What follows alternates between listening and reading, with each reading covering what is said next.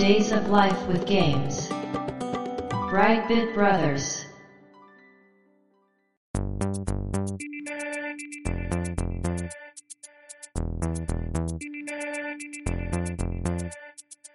どうも、1P 川崎です。どうも、2P 長谷川です。この番組は、かつてゲーム少年だった 1P 川崎と 2P 長谷川の二人がゲームにまつわる様々な話題で古きを訪ねて新しきを知る番組です。はい。ということで、ブライトビットブラザーズステージ155です。ありがとうございます。今回のテーマは、うん。テイルズ・オブ・ファンタジアはい。ということでですね、うん、うん、ときメモうん。うん。と同じく毎年恒例となっておりましたゴールデンウィーク企画はい。ドラクエシリーズね。うん、うん、うん。3年にわたってね、はい。1、2、3と4、5うん。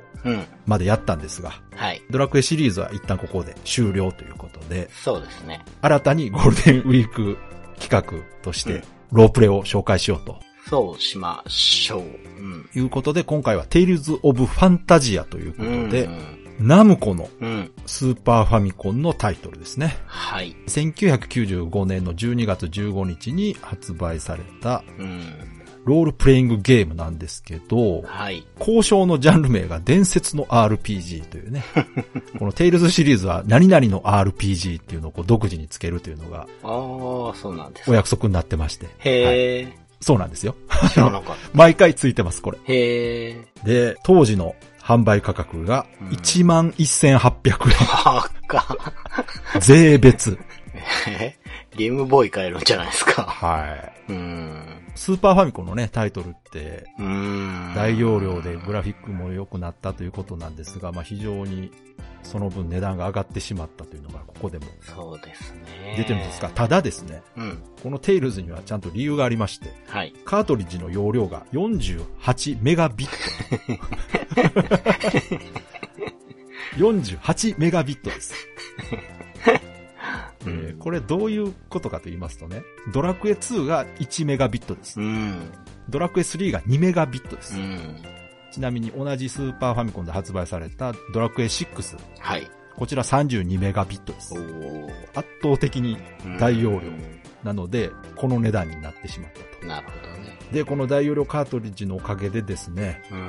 まあ、キャラクターが喋る。うんうん。そして、スーパーファミコンのゲームなのに歌が流れる。か、もう非常にあの、リッチな内容になってまして。なるほど。さらにまあ、このテイルズ・オブ・ファンタジアの最大の特徴である戦闘シーンがコマンド操作とアクション要素を取り入れたうん。横画面戦闘リニアモーションバトルシステムというのが非常に有。名でですね。そんな名前なんだ。そうです。LMBS やったかな はあ。ちょっと流行ってましたね、この頃ね。へえ。で、企画立ち上げ当初は16メガの予定だったそうなんですよね。うーん。まあそれが増えましたね。約2年の開発期間を経て最終的に48メガになった。はあ。まあ、それに匹敵する内容になっているタイトルで、私はもうこの一作目のファンタジア非常に大好きででして、うんうん。当時も遊んでおりました。まあ、今回はこのテイルズの話をしていきたいと思います。続きは本編で話していきます。今回もよろしくお願いします。よろしくお願いします。Days of Life with Games. Brightbit Brothers. 川崎さんは、うん。発売と同時に買ったんですかこれ？買いましたね。ああ、じゃあ、もともと買う気で、そうですねなんです。ね。まあ、ナムコがロープレを出すとうんうんうん。いうことでね。うん。あんまりナムコってロープレのイメージないじゃないですか。ないですようね。ん。で、これが完全オリジナルの対策 RPG を出すぞと。いう話で、しかも戦闘システムがアクション要素があるとうん。いうことでね、今までのそのドラクエのコマンドバトルでもないと。うん。どんなゲームなんだろうというところでね、非常に期待して買ったわけですが、まあ期待以上でしたね、本当に。うん。で、今回話すのはですね、スーパーファミコン版のテイルズ・オブ・ファンタジアの話がメインになるんですが、はい。まあこちらどちらかというと多分プレステ版の方が有名かもしれないですね。移植作ってことですか？そうです。95年にスーパーファミコン版が発売されて、はい98年にね、うん。リメイク移植されてます。これだから厳密には移植ではなくもう完全に作り直してる。あ、そうなんですね。パワーアップしてます。戦闘システムとかも変わってるんで。へえ。で、これ面白いのが、この Tales of Fantasia のリメイク版の1年前に、うん。Tales of Destiny という2作目がプレステで発売されてます。うんうんうん。で、この2作目の Tales of Destiny がプレイステーションになったことで、もう容量がね、さっき言った48メガビットどころじゃなくなって、うん。CD-ROM ですから、そうですね。大容量になったことで、プロダクション IG によるムービーが追加されたりですうんね。音声や演出も一気にパワーアップして、ここでテイルズといえばハイクオリティなオープニングアニメというイメージが定着したと。ほう。で、これ以降、テイルズシリーズの方向性を決定づけたのがこの2作目なんですが、で、うんこの2作目が出た後に、1作目のリメイクをプレステで出したことで、なるほど。1作目のリメイクの方にもオープニングムービーがついたり、演出がパワーアップしているということなんですね。うんだから不思議なんですよ。だから2で入ってたシステムが1のリメイクの方に追加されてるっていう、うん。なかなか面白い感じになってまして。なるほどだ。から遊びやすさで言うとプレステ版の方が遊びやすいと思いますそうね。今だと。かもしれないですね。はいしかも値段も当時もそうですね安かったんでしょうね。はい、安いと思います。き半額ぐらいになってるっと。と思いま。ですすよね。はい。まあここがね、CD とロムの差ですけど。うん。で、こちら、有名だと思いますけど、キャラクターデザインを藤島康介さんが担当されてますね。はい。ああ、女神様ね。うん。の藤島康介さんですけど、で、こちらもすっかりテイルズといえば藤島さんという感じになってるんですが、この一作目実はね、うん。開発の後の方でうん。キャラクターデザインしてもらってるんです。ああ、そうなんですね。はい。ナムコ側の意向でね、うん後付けでキャラデザをしてもらったということで、実はドット絵と違うと。スーパーファミコン版のドット絵とは違う絵になっているというところがまあ面白いところなんですが。うん。なので、これ、厳密に言うと、藤島さんキャラデザのテイルズは、プレステ版からということになってます。で、このプレステ版以降のテイルズシリーズはですね、この藤島康介さんと猪俣睦美さんがなんか入れ替わりでね、キャラデザしてましたね。なんか交互にやってる感じでう。ん。で、開発はナムコではあるんですが、はい。もう一つ、ウルフチームというところが開発してまして。懐かしいなうんまあ、このウルフチームね、ご存知の方もいらっしゃると思いますけども、もともと日本テレネットうん。の社内にある開発チームの名前だったんですよね。うん。うん。うん。で、1987年に日本テレネットの開発スタッフが独立して、このチーム名であるウルフチームという名前の会社を作ったと。はい。で、その後、1990年に日本テレネットの100%子会社になって、うん。1991年に日本テレネットに吸収合併されてからはうん、開発チームブランドになったと。うん。で、それまでは開発タイトルはパソコンゲーム中心だったんですけど、はい。X6 万8000でゲームを作ったことがきっかけで、うん。X6 万8000と同じ CPU を持つメガドライブへ参入して。それからスーパーファミコンなどの家庭用ゲーム機向けのタイトルをたくさん作っているとなるほど。いう経緯がありますね。うん。で、このウルフチームがですね、うん。実はもともとこのテイルズシリーズを作ったと。はい。だから、日本テレネット側からナムコに企画を持ち込んだんですね。うーん。なるほどね。はいそういうことか。元のタイトルはテイルファンタジアというタイトルだったらしいんですが、うん。うん。初期はですね、パーティー編成とか、うんいろいろと今のテイルズとはだいぶ違うものだったそうなんですが、うん。まあ、ナムコと打ち合わせしつつ作っていく中で、最初に言ったその16メガという容量をはるかに超えるうん。内容になっていって、はい。タイトルとかゲーム内容が変わっていったと。うん。実はこの大容量の、まあ、多分半分ぐらいが使われているのがうん。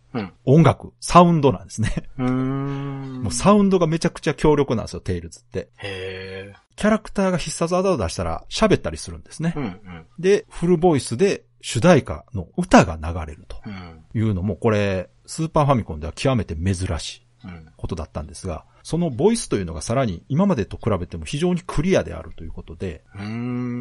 フレキシブルボイスドライバー、FVD っていうものが採用されてるそうなんですよ。もうなんか技名みたいになってる。そう、そうそう。で、これによって、あの、声を、うん。ボイスをね、長時間再生することができて、はい。しかも鮮明なボイスを鳴らすことができるので、主題歌を入れることができたと。うーん。だからこれ本当衝撃でし。た。スーパーファミコンのカセットで人が歌っていると。うん。ゲームセンターでサイコソルジャーを見た時ぐらいの衝撃です。はい。すごいと。ただ、うんまあ私この時点で CD ロムロムは遊んでましたから、そうですよね。まあその歌とか声が出ること自体は、うん。それほどではなかったんですが、ただやっぱね、ロムでね、うーん。ロムカセットでこう歌ってるでっていうのはね、うん。やっぱびっくりしましたね、当時。そうですよね。うん。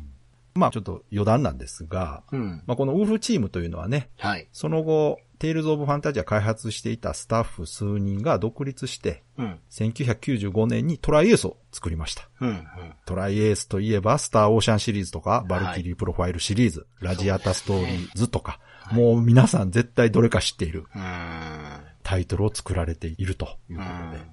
その他で言うとね、エンド・オブ・エタニティとかも作られてますけど、はい。このあたり聞いてもう思いつくのがかなり独創的な戦闘システムを作るとこなんですよね。で、それの原点というのがやっぱりこのテイルズ・オブ・ファンタジアで、だからこそ特殊な戦闘システムが採用されてるんだなとうーん。思うんですが、まあ、この後、ウルフチーム自体はナムコとの関係が続いてですね、うん。2003年にナムコとの共同出資で作った子会社、はい。ナムコテイルズスタジオに移行して、はいはいウルフチームは開発ブランドとしての活動はここで終了していうん。るうんということみたいですね。確かにナムコテイルズスタジオってできたなって思いましたね。そうなんですよね。うんうん。だから僕は、ウルフチームが、こう、いつの間にかいなくなったんだとは思ってたんですよ。だからまあ、テイルズうん。の中に組み込まれた人たちと、そのトライエースうんうん。に行った人たちという感じになったんでしょうね、ここうでね。ん。ではね、ゲーム本編の話をしていこうかなと思うんですが、うん。いつもだとね、ストーリーとか話するんですが、その前にですね、主題歌の話をまずしたいなと思うんですけど、主題歌から。主題歌から。これがね、うん。まあ、スーパーファミコンなのに主題歌があると言いましたけど、うんうん。その主題歌のタイトルが夢は終わらない、こぼれ落ちる時の雫というタイトルなんですけど、はい。歌っている方が吉田ゆかりさんという方です。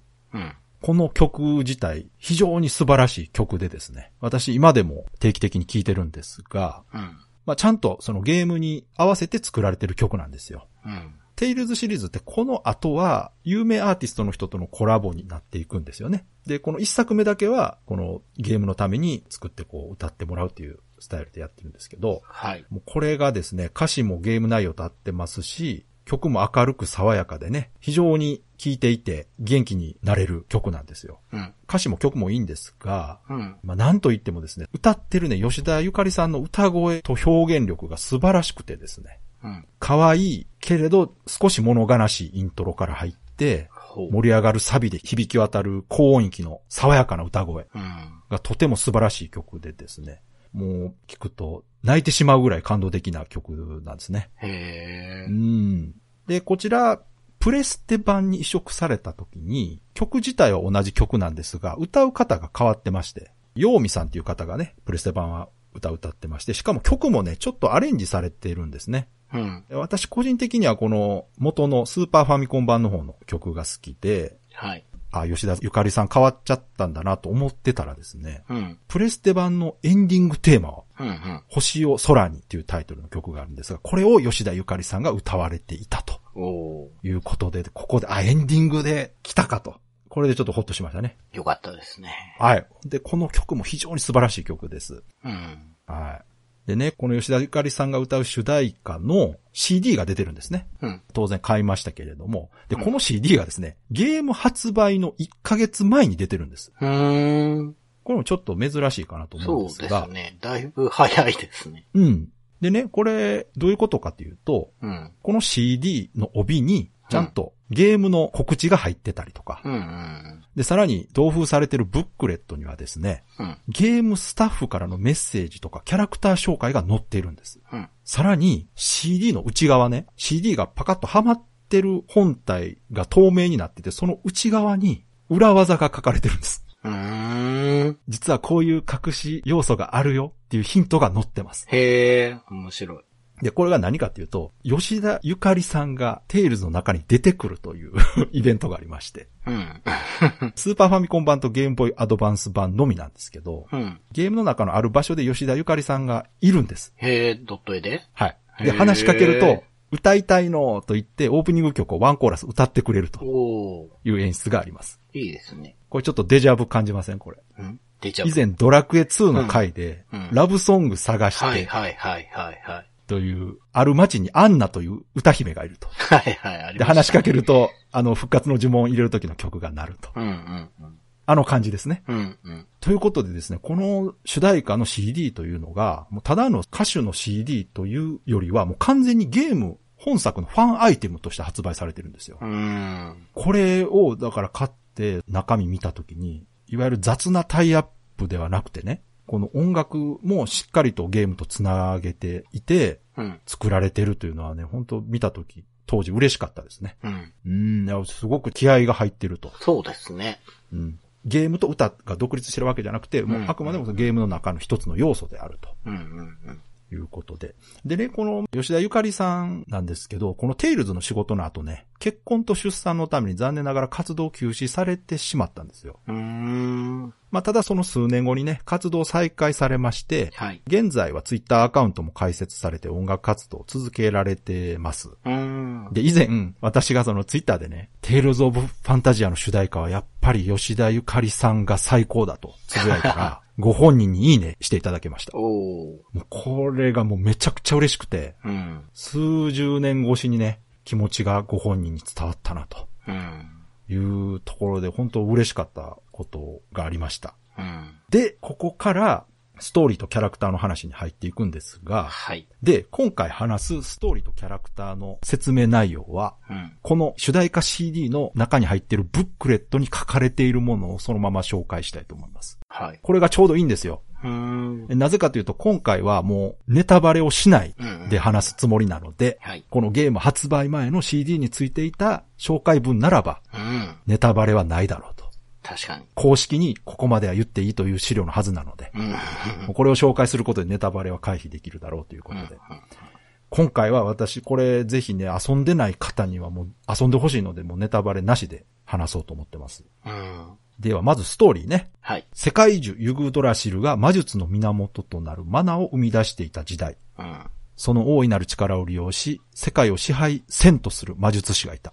気高い精神と冷酷非常な性格を合わせ持つその男の名はダオス。はい。しかしある冒険者たちと不思議な二つのペンダントの力により、ダオスは自らの野望とともに永遠に封じ込められた。うん。世界は平安を取り戻したかに見えた。うん。大陸の南に位置する平和な農村トーティス。しかし村は突然謎の一味に襲われ全滅する。うん。生き残ったのはたった二人の少年だけだった。一味の正体は陰謀の影に見え隠れする真の敵とは、そして世界中の秘密とは、不思議な運命の糸に操られて、やがて少年は時間をも超越する冒険へと巻き込まれていく。はい。というのがストーリーになっております。うん。まあ、この前半が、プレイヤーが遊ぶ時代より前の話ですね。うん。だからかつて悪い奴がいたと。はい。で、その後というところから始まって、まあもういきなり一行で大変なことになってますけど、主人公の村がね、謎の一味に襲われて全滅すると。うん。全滅ですからね。これあの、ドラクエ4の勇者ぐらいの確かに。もう展開ですよ。うん。うん。で、その村で生き残ったこの二人の少年が最初のプレイヤーですね。うん。でね、この紹介の部分でちょろっとだけネタバレしてますけど、時間をも超越する冒険へと巻き込まれていうん。くというところでね、はい。あ、そういうことかと。うん。ちょっとこうワクワクする感じですね、ここね。うん。うん。うんまあ今回ストーリーはもうこれだけですけども、はい。まあ、長谷川さん、テイルズ遊んだことありますか？僕、一切遊んでない。なるほど。全くシステム知らない。では、このテイルズ・オブ・ファンタジアのイメージってどんな感じですか？えっ、とね、藤島先生が書いてるうんってことと、当時の人気声優が喋ってるっていうことと、はい。スーファミのうん。割と後期に出てたイメージがある。そうですね。まあ、なんせ、中期いやいや、95年っていうことはもうプレステが出てますからね。そうか、そうですようんね。そうそうそうそう。ん。まあだから、見た感じのイメージでいくとね、うん。藤島先生のデザイン、可愛らしいじゃないですか。はい、はい、はで、色も明るいし、い。うん。結構見た目的にはね、可愛らしいキャラクターデザインとうんドット絵で全体的に明るいイメージがあると思うんですよ。そうですね。なんか爽やかな、そうそう青空感があるというか。そうそうそう。なんかこう、全然暗い感じしないじゃないですか。しないですね。ただ今、ストーリーの序盤でもう見てもらっただけでわかると思うんですが、うんこれね、見た目以上にお話かなりハードなんですよ。そうですよね。うん。全滅ですもんね。そうですね。いきなり全滅ですからね。当然、この全滅する前にはね、村人たちと平和に暮らしているシーンもあるわけですよ、当然。うん、うん、うん。ゲーム全体としては確かに見た目通りのね、はい。ポップな会話とかね、コミカルな演出もあるんですよ、当然。うん。ただですね、メインのお話やところどころの演出に関してはですね、結構ダークなものがあるんですね。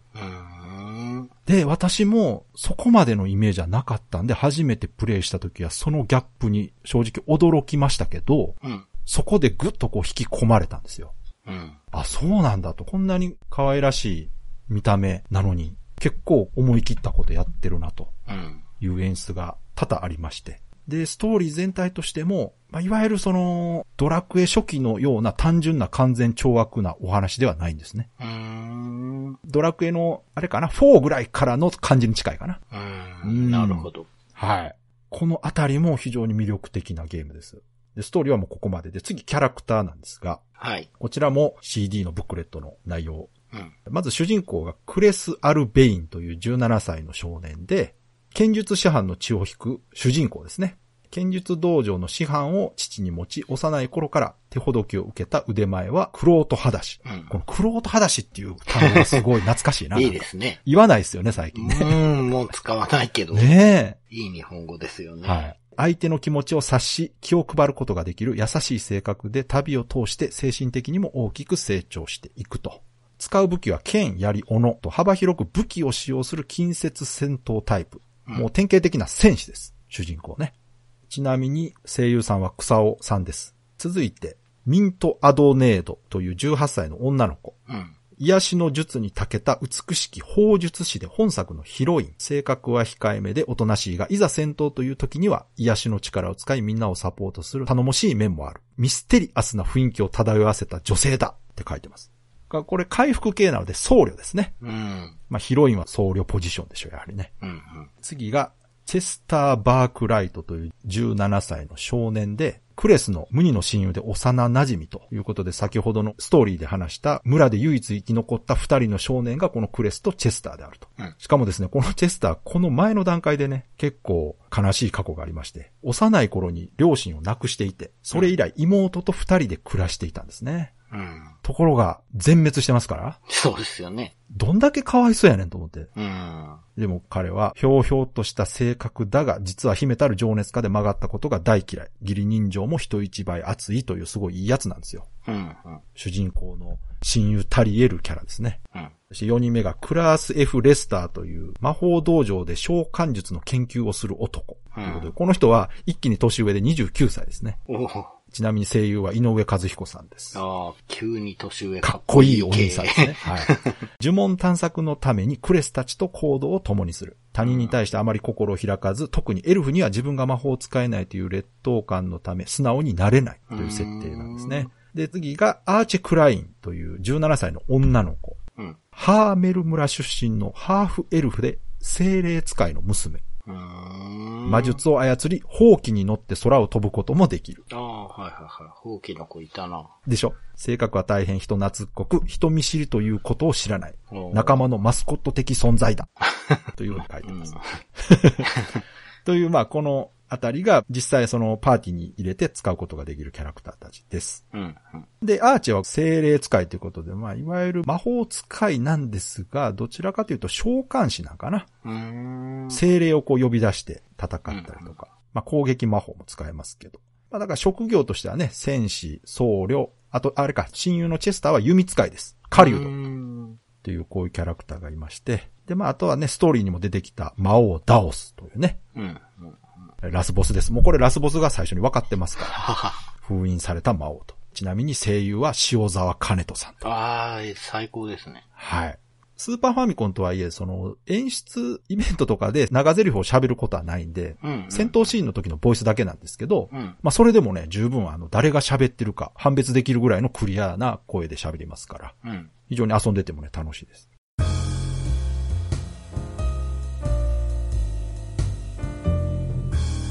Brightbit Brothers.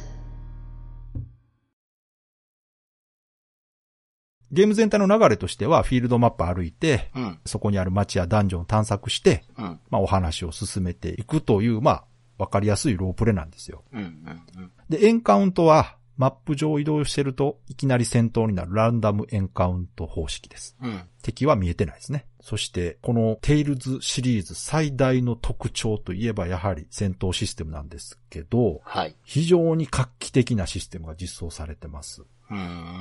これまでのロープレでよくあるうん。うん。ドラクエなどの単性コマンドバトルとか、はい。まあ、同じコマンドバトルでもね、素早さの順番でキャラが行動する、ファイナルファンタジーのアクティブタイムバトルっはい。ていうシステムありますけど、ああいうのでもなく、うん。キャラクターと敵が同時に動き回るアクションゲームのようなシステムになっている。うん。戦闘画面はね、横スクロールアクションゲームのような見た目になってまして、はい。同じ直線上に配置された敵味方が表示されていて、うん。すべてがリアルタイムで動いて、うん。コマンド選択ではなくリアルタイムで行動を入力することで戦闘が展開するとうん。いう風になってます。ただ、これ聞くと結構複雑そうに感じるでしょ？感じるし、あと、奥行きはあるんですか？あれは。ああ、ないですね。あの、ラインもないし。あ、完全に完全に 2D ないんですか？普通の 2D アクション。そうです。はい。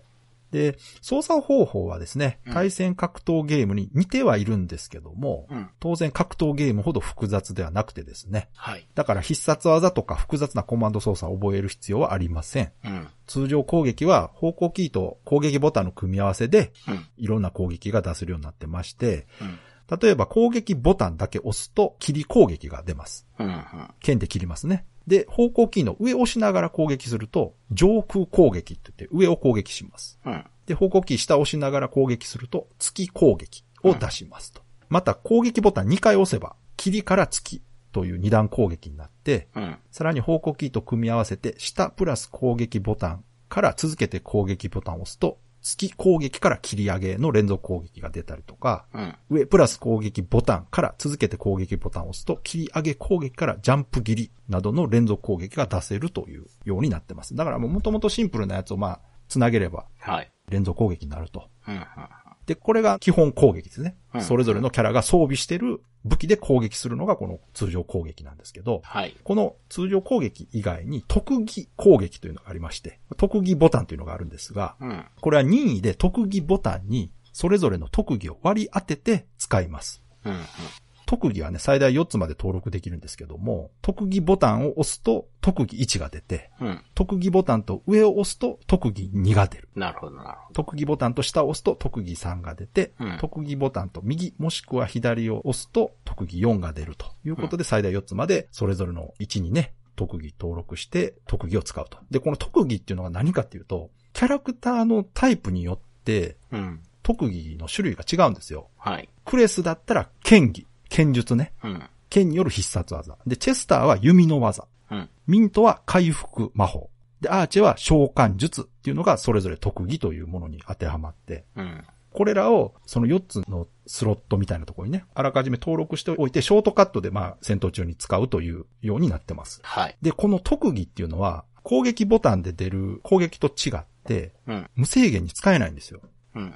特技はコストかかるんですね。うん。うん。うん。で、テクニカルポイント、TP というポイントを消費してはい。特技を出すんですが、これがいわゆる他のロープレでいうところの MP です。うーん。無限には使えないと。だからその分、通常攻撃より強力な攻撃になってます。うん。で、当然、強力な技や術ほど消費する TP は多くなると。うん。で、まあその他防御ボタンを押せば敵の攻撃を防御することもできます。うーん。で、これらの操作とリアルタイムに敵がそれぞれ動くということがあって、アクションゲームのように味方と敵の位置関係による有利不利があったりとか、敵の攻撃を受けると、こちらの行動が邪魔されることがあったりとか。これまでのロープレの戦闘とは違って、常にね、緊張感のある戦闘が味わえると。うん。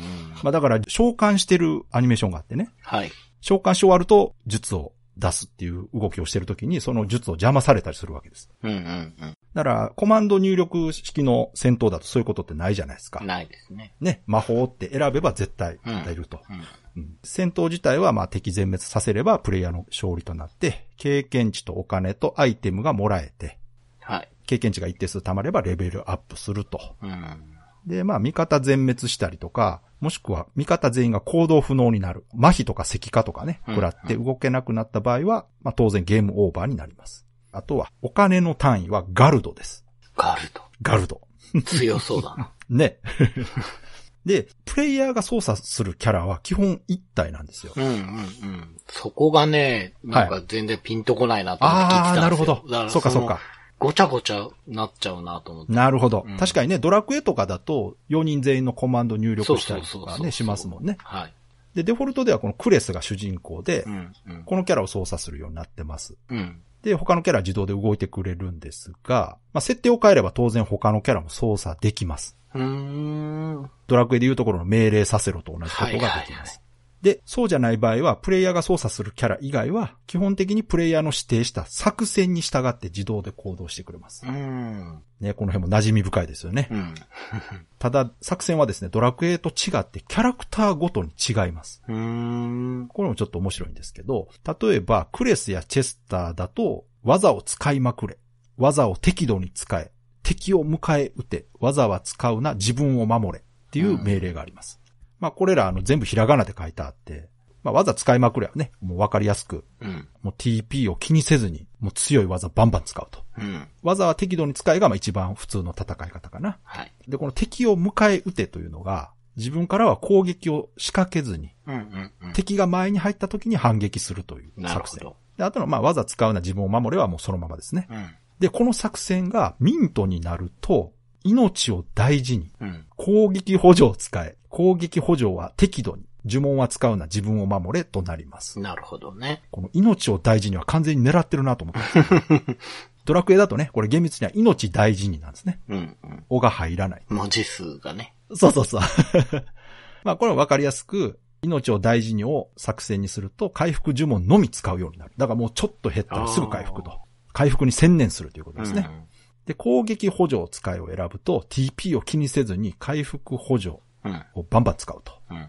いう作戦になりますと。で、さらにね、アーチェの場合。これあの、魔法使いの子ですね。うん。呪文を使いまくれ。呪文は適度に使え。奥の敵を頼む。呪文は使うな。自分を守れという作戦になりまして。まあ、同じく呪文を使いまくれはね、TP 気にせず強力な攻撃呪文を使うということなんですが、はいこのアーチェのね、奥の敵を頼む。うんうんうん。この作戦。うん。これがね、このテイルズのシステムならではの作戦なんですそうですね。うんうんうん。ね。このゲーム、戦闘開始時、プレイヤーキャラは左側にいます、画面の。左。はい。で、敵は右側にいます。うんうん。まあ、格闘ゲームの 1P2P と一緒ですね。うんうんうん。で、横画面で見てるということは、この奥の敵の画面奥というのは右側になりますね。うんうん。プレイヤーキャラから見て。で、プレイヤーから遠いところにいる敵に、例えば主人公のクレスがね、攻撃しようとすると、クレスは基本剣とか、うん。まあリーチ長くても槍とかしか持ってないので、遠距離攻撃できないわけですよ。うんうん。だから奥の敵を狙いに行こうとすると、手前の敵が邪魔で進めないということが起こるんです。要するに敵がもう一列に並んでたら、その前の敵が邪魔になって進めなくなるんですよ。なるほど。すり抜けできないんですね。あのね、抜けることはできるんですけど、うん敵がそれを許してくれないですね。あ当然近寄ったら攻撃してきまあ。す。なるほど、なるほど。もちろんね、ゲームとして攻撃対象を切り替えるということができるんで、うん。奥の敵を狙うことはできるんですよ。うん。ただそこ行くまでに手前の敵よりも難しくなると。うん。うん。そういう場合にですね、この遠距離攻撃ができる呪文を使えるアーチェに攻撃させるというのがこの奥の敵を頼むという作戦なんですね。うん。例えば手前にね、硬い敵とか手数の多い敵がいて、うん。その奥に呪文使ったりね、強力な遠距離攻撃してくるいやらしい敵がいる場合があるんですよ。はいはい。だから先にそいつを倒さんと、全体的ダメージがでかくなったりするわけですよね。うん全体攻撃してくる魔法使いみたいなのが奥にいたりすると。でそういう時結構鬱陶しいんで、奥の敵を頼むを選べば、アーチェが遠距離攻撃をしてくれると。なるほど。で、これ当然ね、この作戦を選んで、仲間が呪文使ってくれるまで待つということだけではないわけです、当然。うん。それだと不自由じゃないですか。ドラクエ4の AI みたいなもんで。はい。だから、テイルズはそういうわけじゃなくて、いつでも、プレイヤー以外のキャラが自動で戦っている時でも、戦闘メニュー開けば、うん。即座に魔法を使うことできます。だから、ドラクエみたいなコマンド入力バトルみたいなこともできるんです。うん。うん。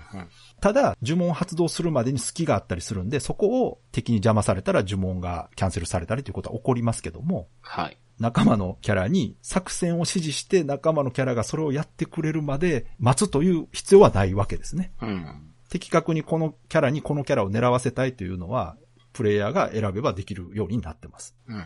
それ以外にですね、今度は逆に全員自動というのもできます。だ主人公も含めて全キャラ自分が操作せずに作戦で戦わせるということもできてもう見てるだけですか？そうです。これはだからどういうことかっていうと、もうほら、自分のレベルが上がって、ああ、そういうことか。はい、オート戦闘ってやつです。うん、うん、うん。まあ自分が操作しなくても余裕で勝てるという時にはもうこれを選んでおけば、うん。サクサクっと戦闘できると。で、この全員自動の状態の場合でも、コマンドでちゃんとそれぞれに、より効率的なね、例えばこう、属性弱いキャラがいたら、そいつに対して効果的な攻撃をプレイヤーが選んでさせるということも当然できます。はいで、その戦闘コマンドっていうのをパッとメニュー画面開いた時には時間が止まるようになってますんで、リアルタイムとはいえ優しくはなってますね。うん。だからアクションゲームが苦手な人でも大丈夫なようにはなってます。はい。これがまあ大まかな戦闘システムのメインの部分なんですけど、だからうん今までのロープレの戦闘と違って、まあ、人によってはね、めんどくさいっていう人もいるんです。そうです、ね。わかります？そう。やること多いんですよ。いや、そんなね、印象があっ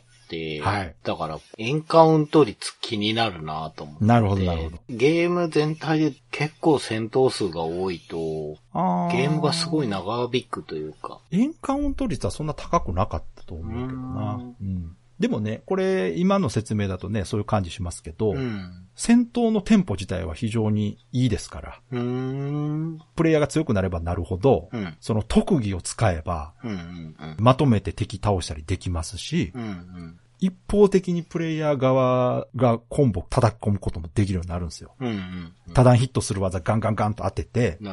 敵がダメージ食らってる間に、仲間がさらに追い打ちをかけることができるわけですね。うん。敵がのけぞってる時に。するとどんどんコンボが繋がって、反撃されることなく一方的に倒すこともできますんで、へえ。プレイヤーが育ってきて、プレイヤーが戦い方分かってくれば、うん。サクサクっと終わります。へえ。で、これが気持ちいいんですよ。うん。うん。うん。で、この戦闘システムは、そのどういうコンセプトで作られたかというのが、主題歌の CD のブックレットにね。スタッフのコメントがあると言いましたけど、はい。こちらに企画の方のコメントが書かれてまして、はい。とかく作業になりがちな RPG の戦闘システムを何とかしたい。レベルアップではなくて、戦闘そのものを楽しみたい。うんそのような観点から爽快感を重視して考えたものですと。皆さんにはかっこよく戦って、勝って楽しんでほしいと思ってます。という考えから作られたのがこのリニアモーションバトルシステムと。これがね、私もう本当その通りだなと思って、ドラクエとか FF ってレベルアップの瞬間が楽しいって言うじゃないですか。そうですね。いわゆるね、有名なあの SE がなって、うん。レベルが上がった。うん。そこ行くまでの過程はまあコマンド選んで戦うっていう、あそこ自体もね、楽しいとは思うんですけど、うん。どうしても作業になりがち。うん。だこれを何とかしたいというコンセプトで作ったのがこのアクションゲームのような戦闘シーンであると。うん。もうこれね、まんまと私これにハマって、めちゃくちゃレベル上げてましたね。へえ。だから、基本的に困ったことがないですね。戦闘しまくって楽しいから。へえ。これはですね、まあ画面見てもらっても伝わるとは思うんですが、実際にね、操作してほしいんですよ。あの、レスポンスも非常にいいんですね。うーん。戦闘始まった時に、味方が左、敵が右にいるって言ったじゃないですか。はい。で、戦闘が始まると、距離が遠いとダッシュしよるんですよ。ガーって。ほで走ってって、そのままジャンプして切りかかって、う。うん。その攻撃をキャンセルして特技を出して繋げて、主人公が必殺技を叩き込んでる間に、後ろで仲間の呪文の栄唱が終わって呪文が飛んできてっていう連携でバッカバカ入るんですよ。へえ。ドカカカカカってって、ほんでコンボが入ってあのダメージ数字がバーって出てきて、うん。うん。でドカーンって終わって、フィニッシュはスローがかかってるっていうね。うん。非常に気持ちのいい戦闘になってます。だから当然、戦闘そのものを楽しみたいというコンセプトで作られてるわけですから、うん。うん。テンポが悪かったりとかね、ねしたらもう台無しなわけですよ。うん。うん。うん。で、爽快感を重視して考えてるというだけあって、そこはもう当然テンポをよく作られてるわけですよ。うん。そこを犠牲にしてしまうと本末転倒ですから。うん。だうん。からこれはね、まあ一度遊んでいただいて、まあ、それでもやっぱりめんどくさいという方いると思うんですけど、うん。私はね、これがめちゃくちゃ性に合ってて、うん。これだと、こういうロープレがやりたかったということへで、ー当時めちゃくちゃ遊んでました。へえ。もう楽しくて。で、まあボスになるとね、当然ボスは強いわけですよ。うん。硬かったりとかねう。ん。うん。うん、いろいろ。で、まあ、だからそのボス一体に対してみんなで殴りかかってるのなんかは今で言うとこのモンハンみたいな感じでね。非常に楽しいなと。だからその、見た目的にその、剣士がね、前衛で戦ってて、後ろで魔法使いが呪文栄唱してるとかっていう絵もね、かっこいいですし。で、技出したらね、キャラクターがボイスで喋って、で、技の名前が画面に出るんですよ。うん、うん、そういうのもかっこいいですね、演出もね。で、敵もいろんなタイプがいて、その空飛んでるタイプとかね。で、空飛んでるやつは当然地上攻撃当たらないんで、あ。うん。どういう風に倒すかという考えたりとかね。で、飛んでるやつは地面に落とせば剣士でも攻撃できるという感じで、最初にだからまず落として剣士でボコボコにしてとかね。そういういろんな戦術も考えられると。うん。で、その他にまあ戦闘システム以外の部分でね、主人公の必殺技っていうのが、はい。熟練度が設定されてるんですよ。うん。最大が100%なんですね。うん。で、熟練度っていうのはその必殺技を使えば使うほど熟練度が上がっていくっていう設定になってて、はい。とりあえず使いまくればいいんです。うん、この熟練度が100%になった必殺技が2種類あると、うん。うん。その2種類の技を組み合わせた奥義というのを覚えることができるようになるんですね。例えば、主人公の特技で魔人剣っていう技があるんですよ。うん。魔人に剣と書いて魔人剣なんですけど。はい、はい。まあこれはあの鉄拳のね、魔人剣から来てるのかなと思うんですが。これは地面を這う剣圧を飛ばす、まあパワーウェーブみたいな技なんですね。うん、うん、うん。これと、飛燕連脚っていう二段蹴りから月へつながる連続技があって、うん。この魔人剣と飛燕連脚がそれぞれ100%になった技を組み合わせたら、奥義魔人飛燕脚っていう技が使えるようになる。うーん。で、さらにあの武器が、切り攻撃力と月攻撃力っていうのが別々に設定されてるんですよ。うーん。だから剣なんかはバランスタイプなんで、切りも月も同じぐらい。うん。槍は月タイプなんで、月攻撃は強いけど、切りは弱いと。うん。斧は、切りは強いけど、月は弱いとうん。いう感じに、こう、タイプが調整されててですね。これが、その、自分がどっちの技が好きかとか、プレイスタイルに合わせて武器を組み合わせて選ぶという楽しみもあります。はい。このあたりも、普通のコマンド戦闘のロープレとはちょっと違う感じうん。になるんですけどね。いや、だいぶ独特ですね。独特です。これ、だから当時、全然違う戦闘ではあったんですが、うん。遊んだら全然違和感なく感覚的に理解できるシステムなんですよう。ん。まあなんせ画面見てね、うん。上押しながら攻撃すれば上に攻撃が出る。まあまちゃんと操作とイメージが結びついてるから、あ。うん。遊んでるうちに、まあ手に馴染んでくるというか。普通に遊べるようになってくるんですよね。でうん、リアルタイムアクションゲームっぽい戦闘とはいえ、うん反射神経がいるかというと、そうではないんですよ。うんアクションゲームではないんで。うーん。アクション風ではあるけど、ロープレの戦闘なので、だからピンチになった時、あ、死にそうってなった時は、戦闘メニューをピッて開けば、時間が止まって、回復ってやれば、なるほどね。回復できるんで。で、魔法とか栄唱時間があるから、ちょっとあれやけど、回復アイテムはすぐ使えるんちゃうかったかな。うーん。だから、あまりにもアクション方向に振りすぎると、やっぱり今までロープレやってきた人たちには難しいじゃないですか。そうですよね。うん。うんドラクエとか FF が一部の人にとって遊びやすいのは、うんそういうのが必要ないからっていうことそうそうですからね。今までのね、スーパーマリオみたいなことしなくても遊べるというのがやっぱロープレの強みの一つなうんで、ん。そこをテイルズはアクション寄りにしたように見えるんですけど、うん。あくまでもアクションゲーム風なだけであって、はい。ベースはロープレのその戦闘を楽しく遊べるようにするというコンセプトで作られてますから、うん。そこは言われてる通り表現できてるなと思いますね。実際遊んでみて。まあだからここの戦闘システムに関しては、この一作目でほぼ完成されてたんですが、シリーズを重ねるごとにですね、少しずつこう変化とか進化していってですね、うん。もうすでにこのファンタジアをプレステに移植した時に、はい。リニアモーションバトルシステムが、プログレッシブリニアモーションバトルシステムっていう風に、すでに進化してます、ここで。うん。まあこのあたりは一度プレイしていただければ、もうすぐわかると思うんですけど、うん。逆に言うと遊んでもらわないとわかんないですね。そうですうね。ん。まあただ画面動いてるのは賑やかですし、うんうんうん。楽しそうには見えるとは思うんですけどね。うんただまあやっぱちょっと見ただけだと難しそうに見えるかなというね、懸念はありますけど。うん。全然難しいことやってないんですけどね。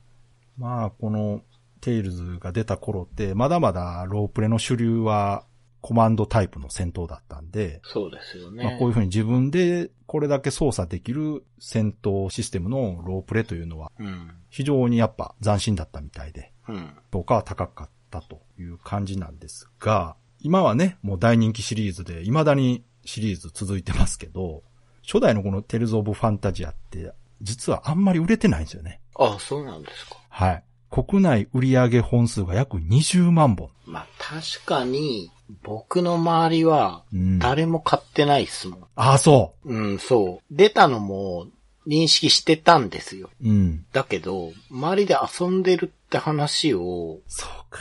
ほとんど聞いてないと思うんだよな。実は私も感じてました。うん。私めちゃくちゃ面白いと思ってたんですけど、周りで誰も遊んでなくて、で、これ、気のせいかなと思ったんですが、やっぱ実際そうだったみたいでう、ん。で、これね、20万本って、かなりやっぱ少ないんですよ。ですよね。発売当時、あまりの売れなさに、うん。一時生産中止になってるんですよ、これ。へえ。要するにナムコは結構力入れてますから、うん。ナムコの新しい柱として売るぞぐらいのつもりで出してるんで、うん。いっぱい作ってたみたいなんですよね。ところがあれ思ったより売れないぞということで一旦止めたと、うん。生産を。うん。ところがその後にですね、発売後口コミで徐々に評判がうん。広まっていきまして、需要と供給が合わなくなって、うん。一時ね、プレミア価格になってたらしいんですよ。へえ。もともと1万2000円ぐらいするのに。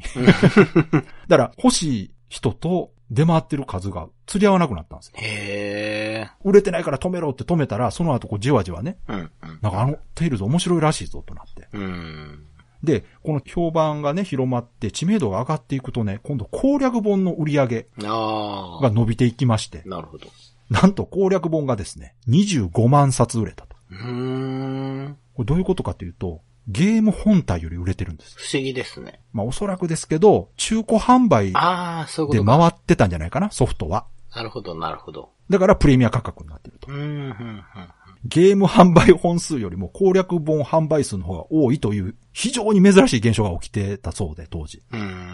で、これに気づいたナムコがゲームの再生産を始めたという逸話があるそうです。へえ。攻略本の売り上げはナムコに情報入ってくるわけじゃないですか。そうですよね。なんかうん、ゲーム売れてへんはずやのに攻略本めちゃくちゃ売れてるよ。なるほど。でもそう考えると、うん。プレステで出たのもちょっとわかりますね。そういうこと、そういうことう。ん、うん。だから、当時遊びたかったけど遊べなかった人もいるわけですようね。ん。うん。いや、やっぱ、高いもの。まあまあ、それはわかる。確かにね。うん。で、このね、攻略本のヒットっていうのはやっぱり大きかったみたいでう、ん。2作目ね、Tales of Destiny の制作のきっかけの一つがこの攻略本の売り上げ。だと言われてるそうです。なるほどね。じゃあ、なんでこんなに最初売れてないんだとうん、うん、いうことでね、そのカセットが高いとか、うん。うん、うん。そういう理由もあると思うんですけど、実は一番大きな理由じゃないかと言われているもことがありまして、はい。それが、Tales of Fantasia 発売の1週間前にあるタイトルが発売されております。ほ Tales がね、12月15日に発売されてるんですが、う。うん。その1週間前の12月9日に、うん。ドラゴンクエスト6幻の大地が発売されております。ああ、それはちょっと分が悪いな はい。もうこれはね、まあどこまで発売スケジュールをね考えてたのかわからないんですが、うん。あまりにもタイミングが悪すぎる。ま、ねえ、ドラクエも多分伸びて伸びてそこでしょ？はい。そう。だから、もうナムコとしてはこれもう不運な事故です、これ。ですよはね。い。よりによってかと。うーん。ちなみにドラクエ6の国内売上本数は320万本。いやー、じゃあほとんどそっち買ってるってことだなスーパーファミコン用ソフトとしては歴代3位です。ンこんなタイトルが1週間前に出たら、うん。まあ無理ですわね。まあ、しょうがないですね。遊ぶ時間もないし、その、うんドラクエも高かったんですよ、これ。うんうん、そうそう、うんこの頃はね、もう軒並み1万前後だった気はしますね。ドラクエ買った後にテイルズは買えないでしょ、普通に、ね。買えない。いや、その、冒頭でね、川崎さんも言ってましたけど、本当ナムコロープレのイメージないんですよ。わかります。うんはい。だってね、女神転生って、うんうんうんあ、ナムコじゃないんだっていうのは、もうこの頃はみんな分かってたろうし、うんうんで怪獣物語とかも、うんうん。ね、ジュベクエストとかも、ね。まあ、ナムコ純正じゃないっていうのは薄々気づいてたと思うし。まあしかもね、シリーズ続いてないですしね。そうそう、大怪獣がスーファミで出た時はもうハドソンになってるうん。から、うん。で、そう、他のね、そのうんナムコのロープレイを調べてはみたんですけど、んそうなってくると、テイルズ全って、うん。あともう本当この間まで僕が遊んでたビタミーナぐらいしかないんですよ。そうですね。まあ、ロープレは本当にナムコは手出してないですね。そうそうそう。アクションロープレイだと一応こう、そうかデビアスとか、バルキューレも一応そうですよね。そうそうそうそう、ドリームマスターってちょっと変わり種とかもあるんだけど、うんだから、いきなりその値段で今までロープレイのイメージがないナムコにお金使う人ってよっぽど変わった人じゃないと。まあ、ただね、私はこの発売日がうん。ちょっとずれてたら、もうちょっとロケットスタートできたんじゃないかなと気はするんです。ただ、まあうん結果として、その後、シリーズが復権してね、そうですね。未だに続いてますから、うんうん決して間違いではなかったんですが、その、今の人気を考えると、この一作目というのは結構不遇だったなと。そうですよね。ね私は、もう発売日に買ってめちゃくちゃ喜んで遊んでたんで、ん。私の中ではヒットタイトルなんですけど、うん。確かに当時、うんもうどう考えてもみんなドラクエでしたから、そうなんです、まあしょうがないけどね。ねうん、しょうがないんですけど。うん。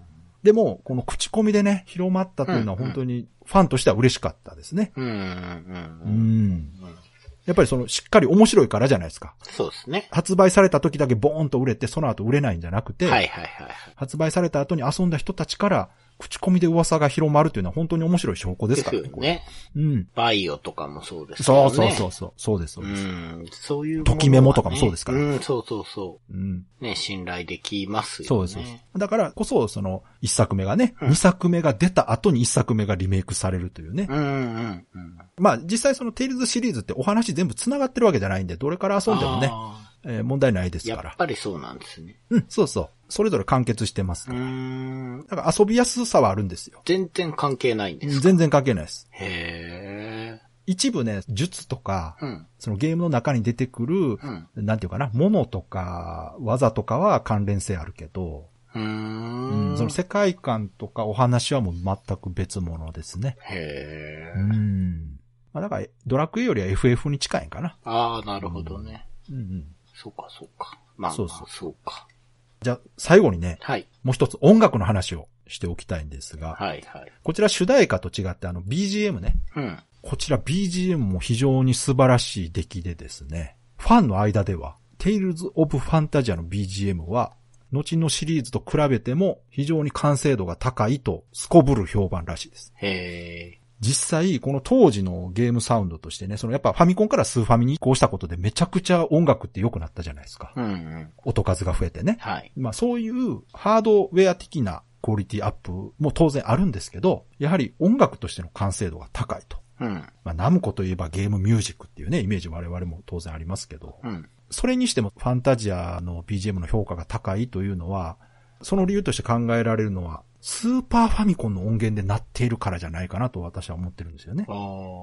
で、このテイルズシリーズって2作目以降がもうすでにプレステから発売されるはい、はい、はい。ということになってますから、もうプレステで出てるゲームっていうのはゲーム音楽とはいえ。もう CD 音源でなってるわけですよね。そうなんですよね。ううん、うんん。、ね、私も長谷川さんもそうだと思いますが、ゲームミュージックというのは、うん。うん。やっぱりこうファミコンの8ビットサウンドとか、はい、わかる。チップチューンなんですよ。そうなんですよ。だから、ちょっと話がずれますけど、はい。たまにオーケストラでやるのあるじゃないですか。わかるわかる。僕はあんまりあれにありがたみを感じれない人なんですよね。ゲームによってはオーケストラが合ってる場合もあるんですよ。うんうんドラクエなんて、そもそも杉山浩一さんがね、うん。うんうん。オーケストラのイメージをファミコンの音源で鳴らしてるわけですから、うんうん。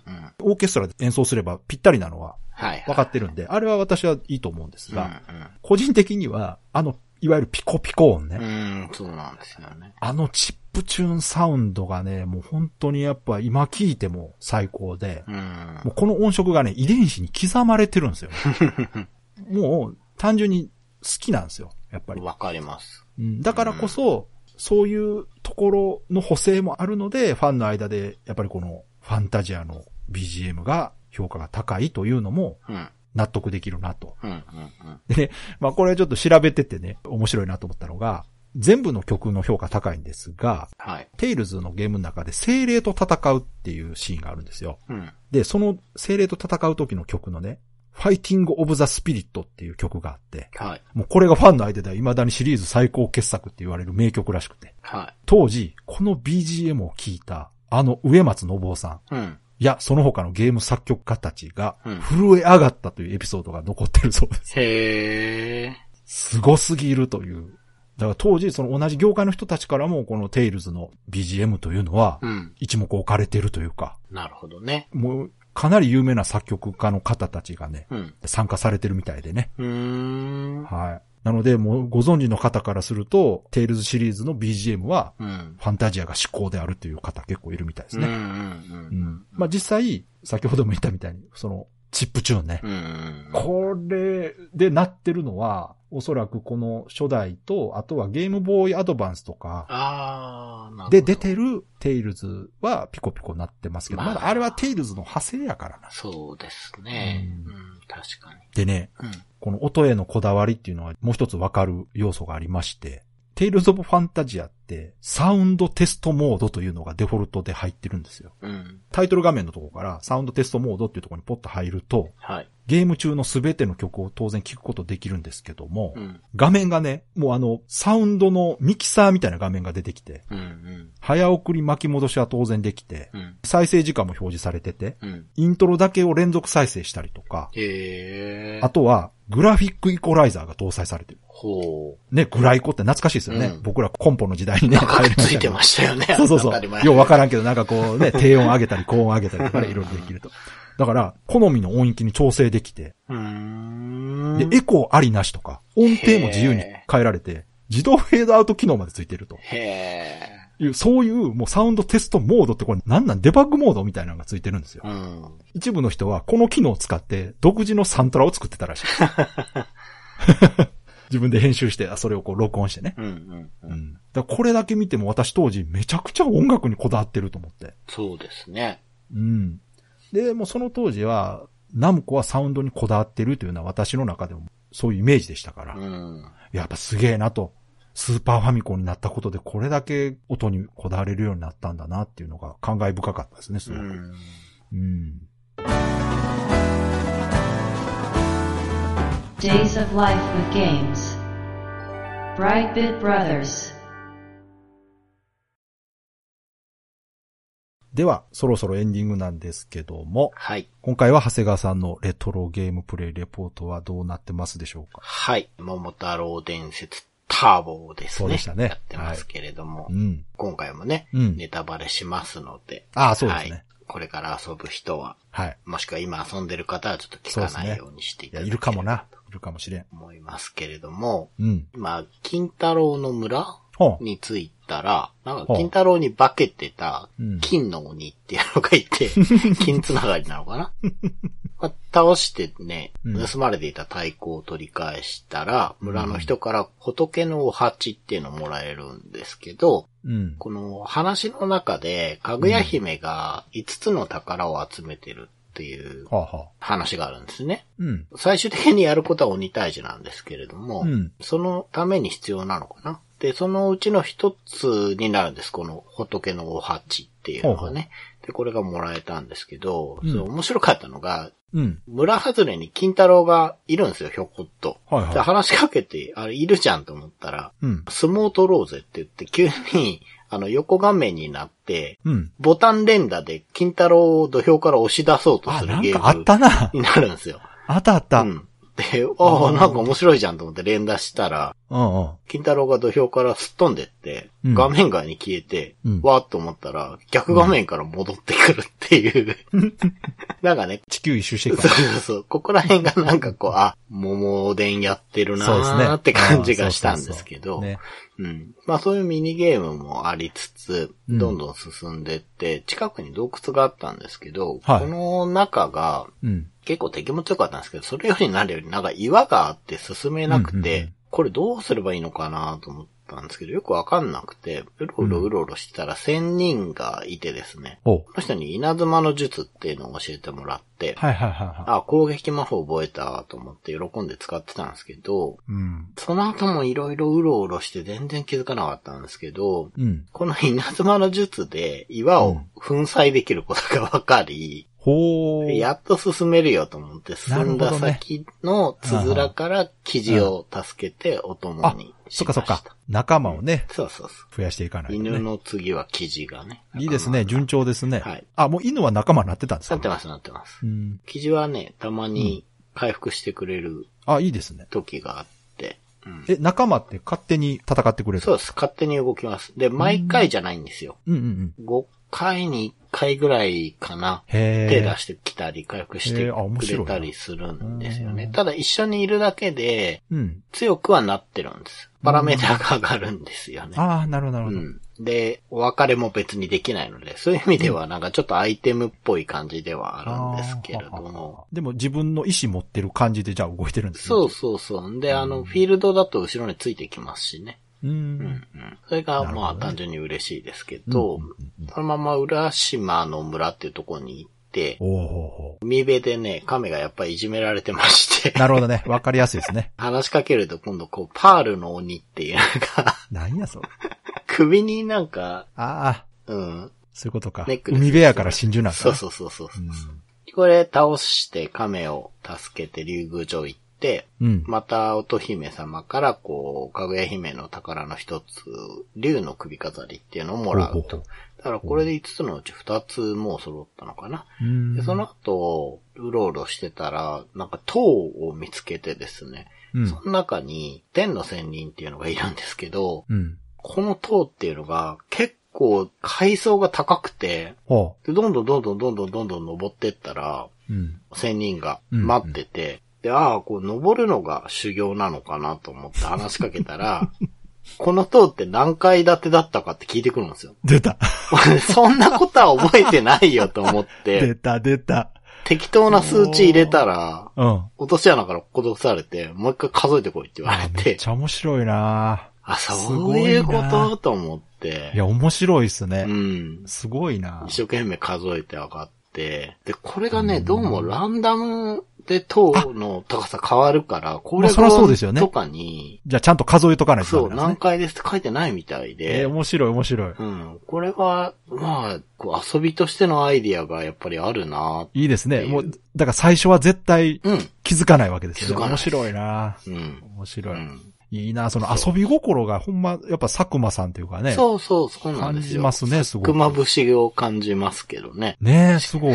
うん。飛燕の術っていうルーラーみたいな技をうん。パワーアップさせてくれるんですけど、うん パワーアップさせてくれた後に、うん。次来た時は3階建てになってるから安心していいぞって言われて、ああ、そっかそっか。修行が終わったら3階建て固定になっちゃうんですけど。面白いな。うん。最初だけなんや。まあ、そりゃそうですよね。そうん毎回ランダムやったら困るもんな。うん。そうそう、そこら辺もね、なんかいい意味で冗談で済ませられるそうですのがね、ねこのゲームの味だなと思ってうん。。何でもありって感じや。うんで、今は、ネタロウがいる村のあたりにいるんですけどはあ、雪が降ってるあたりなんですけども、単純にここ敵のレベルが高くて、ちょっとレベル上げをしてる感じですかね。あの、先に行きたいんだけど、橋の上でネタロウが寝ちゃってて、で、村人がおにぎりがネタロウは好きだよって言うから、うん与えたら毒かなと思ったら寝たまま食いやがって。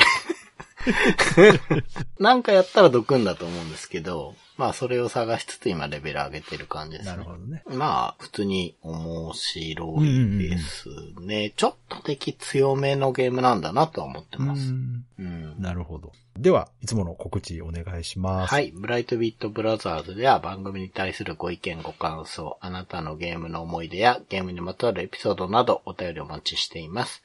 ホームページ右側のメールフォームや番組のツイッターアカウントへの DM などでお送りください。ツイートの場合はハッシュタグ BB ブロス。BB がアルファベットでブロスがカタカナをつけていただけると見つけやすくて助かります。よかったら番組ツイッターアカウントフォローしてください。よろしくお願いします。よろしくお願いします。ということで、今回は Tales of Fantasia でした。はい。僕もう本当にテイルズ知らなくて、うん。もう一切遊んでないし、うん。うーん、なんかね、当時も全然興味を持ってなかったんですよ。僕、藤島先生の漫画は買ってたしあ、あ、はい別にはい。嫌いではないんですけど、うん。やっぱファンタジーを描くイメージが全然なくて。あー確かにねうん。で、うん僕結構こう、純ファンタジー、今の言い方するとハイファンタジーみたいな感じが好きなんですようん。ね。ああ、はい、そうですね。D&D とかみたいな、こう、ちょっとね、うん小汚い冒険者が好きなうんで、ちょっとね、そこら辺もあって、なるほどねあんまり惹かれないなと思ってやってなかったんでだいすけど。ぶこう、やっ、ぱ、パッと見ポップな感じですもんね。そうなんですよね。ドラクエとも FF とも違うっていうね。そうなんですよ。あの感じがね。でも、今となってはあれがやっぱテイルズらしさというか、うんうんうん。イメージになってますよねう。ん。未だにね。なんかね、もうちょっと、うん。当時の雰囲気っていうと、スレイヤーズとか、あうんっち系のドタバタなのかと思ってたんですよ。わかるわかる。今回話聞いてたら、あれ全然違うなと思って。もちろん、その通りのイメージもあります。あありますあります。すごくギャグっぽいとこもあるけど、うんうん結構ね、お話に関してはハードです。